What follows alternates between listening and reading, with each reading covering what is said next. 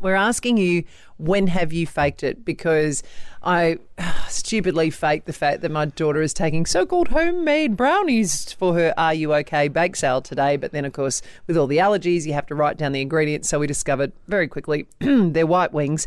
Uh, Shane, you went out and grabbed some cigarette ash from. Yeah, the rubbed back- it on my leg. It looked like a bruise. That way I could get out of footy training. Yes, yes. Stacey from Park Holme on 8300 1023. What did you fake? Uh, well, apart from faking it sometimes with the uh, boyfriend, um, I actually, Stace. I actually faked. Well, we faked um, our elopement because his grandmother was um, basically just on his case or on our case about getting married uh, before she passed. She was getting old, you know, quite Oh. old, and she was saying, you know, I want to see you two get married, and so. Yeah, we faked the fact that we got married. Get out. But then was, Mm-hmm. wouldn't have she been grumpy that she didn't get to see you actually get married? Yeah, she was.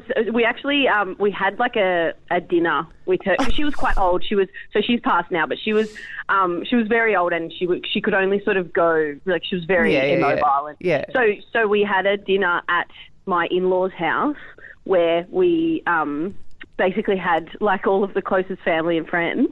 And And so she- we they were that that all in on it. They were all yeah, in on it. Yeah, Wow. yeah. The whole family was in on it. Um, it was because she she kept saying it, and she kept saying, you know, it's my one wish to see you two get married, and we were Oh. just thinking like, Oh. yeah, okay. So Okay. we just we said to her, we went to Hawaii, and we said, oh, we um we got married while we were in Hawaii, and she was so happy, and Oh, well, that's. Did she give you a real wedding present, Stacey? she gave us some money. Yes. All right. Thanks, Daisy. Cheers. Up to Plympton now. Sally, what did you fake?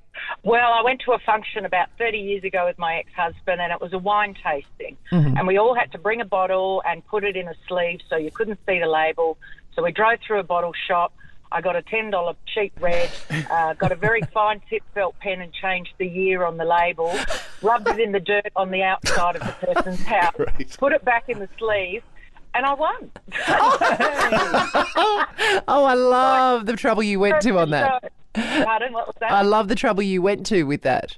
I know, and the fact that all these connoisseurs thought they, you know, my ten dollar bottle was wonderful, but they had no idea. So it goes to show that you don't have to have taste. Yeah, exactly. Thanks, Sally. To Skye now. Hey, uh, Dave. All right. So you, when you were nine, you faked something. What was that? Well, I faked a really bad stomach ache for about a week and a half. Got to the point the doctor thought I had appendicitis, so he um, put me in hospital and operated. What? Opened me up and, well, I see I was good at it. Opened me up. God. When there's nothing wrong with his appendix, appendix, but now that I've opened him up, I better remove it because if something does go wrong with it later on, the doctors won't believe he he um, still has one. So Dave, why were you faking a stomach ache for a week anyway? Because I hated school. Oh, oh my God. Well, I guess if you got operated on, you would have got a few more weeks off, right? I did. I got another two and a half weeks off school. Oh, man. It was awesome. Kids listening, don't listen to your Uncle Dave. Thank you, buddy.